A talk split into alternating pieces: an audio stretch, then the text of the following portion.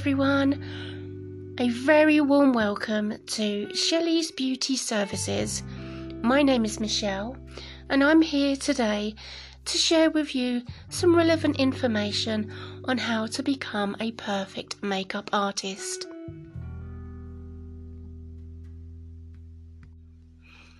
So, it's important to remember that every new client that comes into your salon and requesting a makeup service from yourself, you should always carry out a brand new consultation for each new client.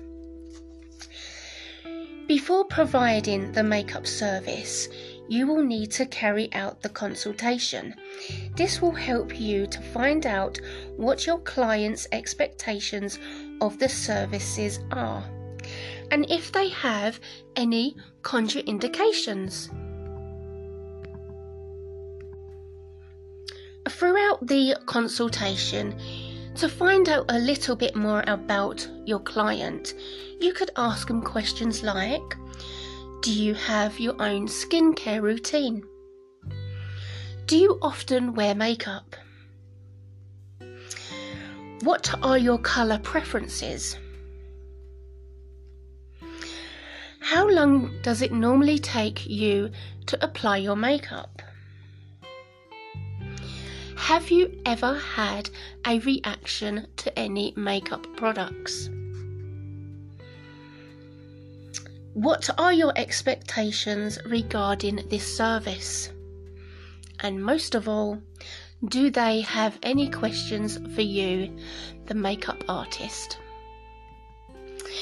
Did you know the term cosmetics or cosmetology comes from the Greek word kosmetin, which means decorate?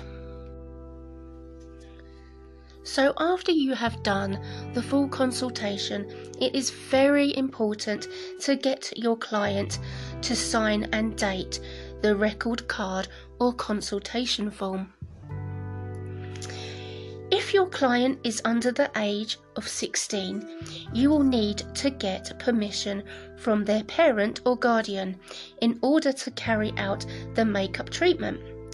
The parent or guardian will need to be present while the treatment is being carried out, and the parent or guardian will need to sign the record card or consultation form. Some key facts on to remember that day makeup normally takes about 45 minutes. Evening makeup also takes about 45 minutes to an hour. Special occasion makeup takes about 45 minutes to an hour. Bridal makeup will take one hour for a trial and one hour for on the wedding day. Makeup lessons one hour and 15 minutes just some relevant information there to keep hold of when you are providing a makeup service. Also, do include tidy up time and preparation for the next client.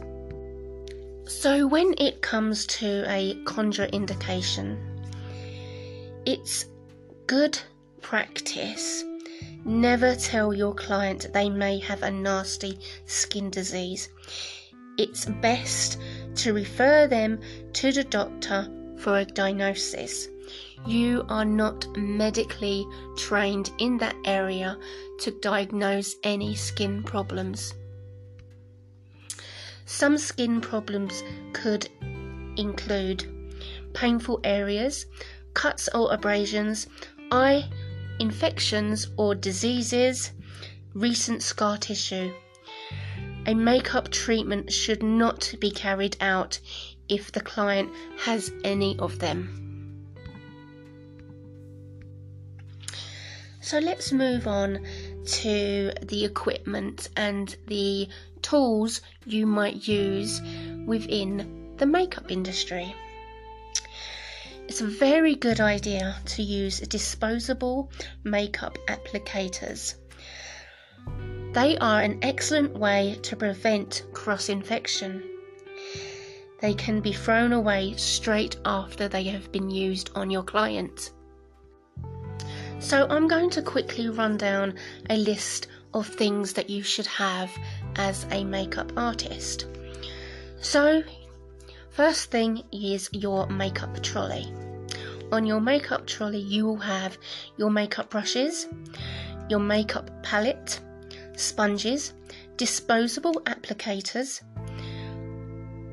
eyebrow brush, eyelash curlers, eyelash separators, cleanse, tone, and moisturizer. We recommend one for all skin types so you haven't got too many bottles laying around a concealer, a foundation, face powder, blusher, bronzer, shader, highlighter, eyeshadow, eyeliner, eyebrow pencil, mascara, lipstick or lip gloss, lip pencil, headband, gown, and a mirror. On the separate tray, you could have pencil sharpener, spatulas, orange sticks, cotton buds, cotton wool, tissue, and record cards and consultation form just to keep referring back to what the client has told you during the consultation. Don't forget, makeup brushes are made sometimes from animal hair, such as camel, pony, or squirrel's hair. Key terms to remember sanitization, a method that helps kill germs and makes the environment more hygienic. It's good practice to remember a small dome shaped brushes are used for applying eyeshadows. Remember to use a separate brush for each of the eyeshadows you used.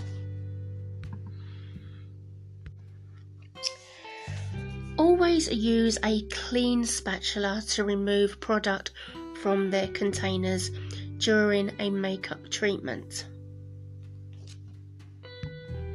Also, don't forget the skin should be cleansed, toned, and moisturized before every makeup application. Use a clean facial tissue to blot any excess moisture from the face. To remove stubborn eyeliner from your client's eyes, dip a cotton bud in a makeup remover and gently stroke roll it from the outer corner of the eye along the lash line towards the nose. Don't forget, if required, concealer can be mixed together to get the correct colour. The skin around the eyes is delicate, so use a concealer that are light in texture and so that easily applied. Spots should never be picked immediately before applying makeup, as any weeping or bleeding will spread bacteria across the skin and may contaminate the therapist's hands and tools. So, let's talk about a little bit on the product side. So, starting with the foundation, some foundations contain anti aging ingredients such as vitamin A, C, and E, which helps destroy free radicals from radicals plays in the important part of the skin aging, including formation of lines and wrinkles. Also, Foundation colours can be mixed to form the correct shade for your client's skin colour. However, ensure you mix the colours from the same makeup brand. You can get a wide range of different types of foundation. You can get liquid, cream, cake, pancake, gel, medicated, mousse, and mineral foundations. So, I'm going to talk a little bit about eyeliner. Now, obviously, eyeliners come in all different colours. What colour you like is your choice. But do remember, as a makeup artist, for hygiene reasons, eyeliner pencils should be sharpened before every client comes in. So, with mascara, you can apply one or two coats of mascara for a suitable look, or three coats for a more dramatic look. Do remember, if you borrow a friend's mascara, you are also borrowing the dead skin cells from their mascara, and that would transfer onto your eyes and is not good way of looking after your own eyes as it could cause infection. Do not pump the mascara wand in and out as its a container as this will allow air to get stuck inside and it will dry out your product. So let me talk a little bit about lipsticks. Obviously, lipsticks come in so many different colours, textures, so it's important to remember that some lipsticks now contain UV filters to help protect the lips against sun damage. Always apply powder to your lips before carrying out the corrective work. Just a quick tip to remember to reshape the eyebrows at least a day before giving the makeup treatment. Otherwise, the eyebrows are may make your eyes red. Um, so, for any special occasion that you've got, you don't want to turn up with your eyebrows all puffy and red. So do it the day before and it gives it chance just to calm down and the redness to clear. You should always keep notes throughout your makeup service to your client on what shades you're using, if there's any contraindications, if your client asks you any questions, and always explain to your client what you're using. To what one client likes, another client might not like. So it's about finding out what suits each client, especially if you have a client that's never worn makeup before, doesn't know much about makeup. So it's a bit of trial and error, seeing what she likes and seeing if she is happy with the service. If you stay professional in becoming uh, the makeup artist that you are, and you provide a good service to your clients, your clients will be back for more. They will tell their friends and their family, and your business will flourish. So, I hope this information has helped. If you do have any questions yourself, that you can let me know. And just remember, practice makes perfect. So, don't forget, everyone, what I say is look good, feel fabulous. Until the next time, take care.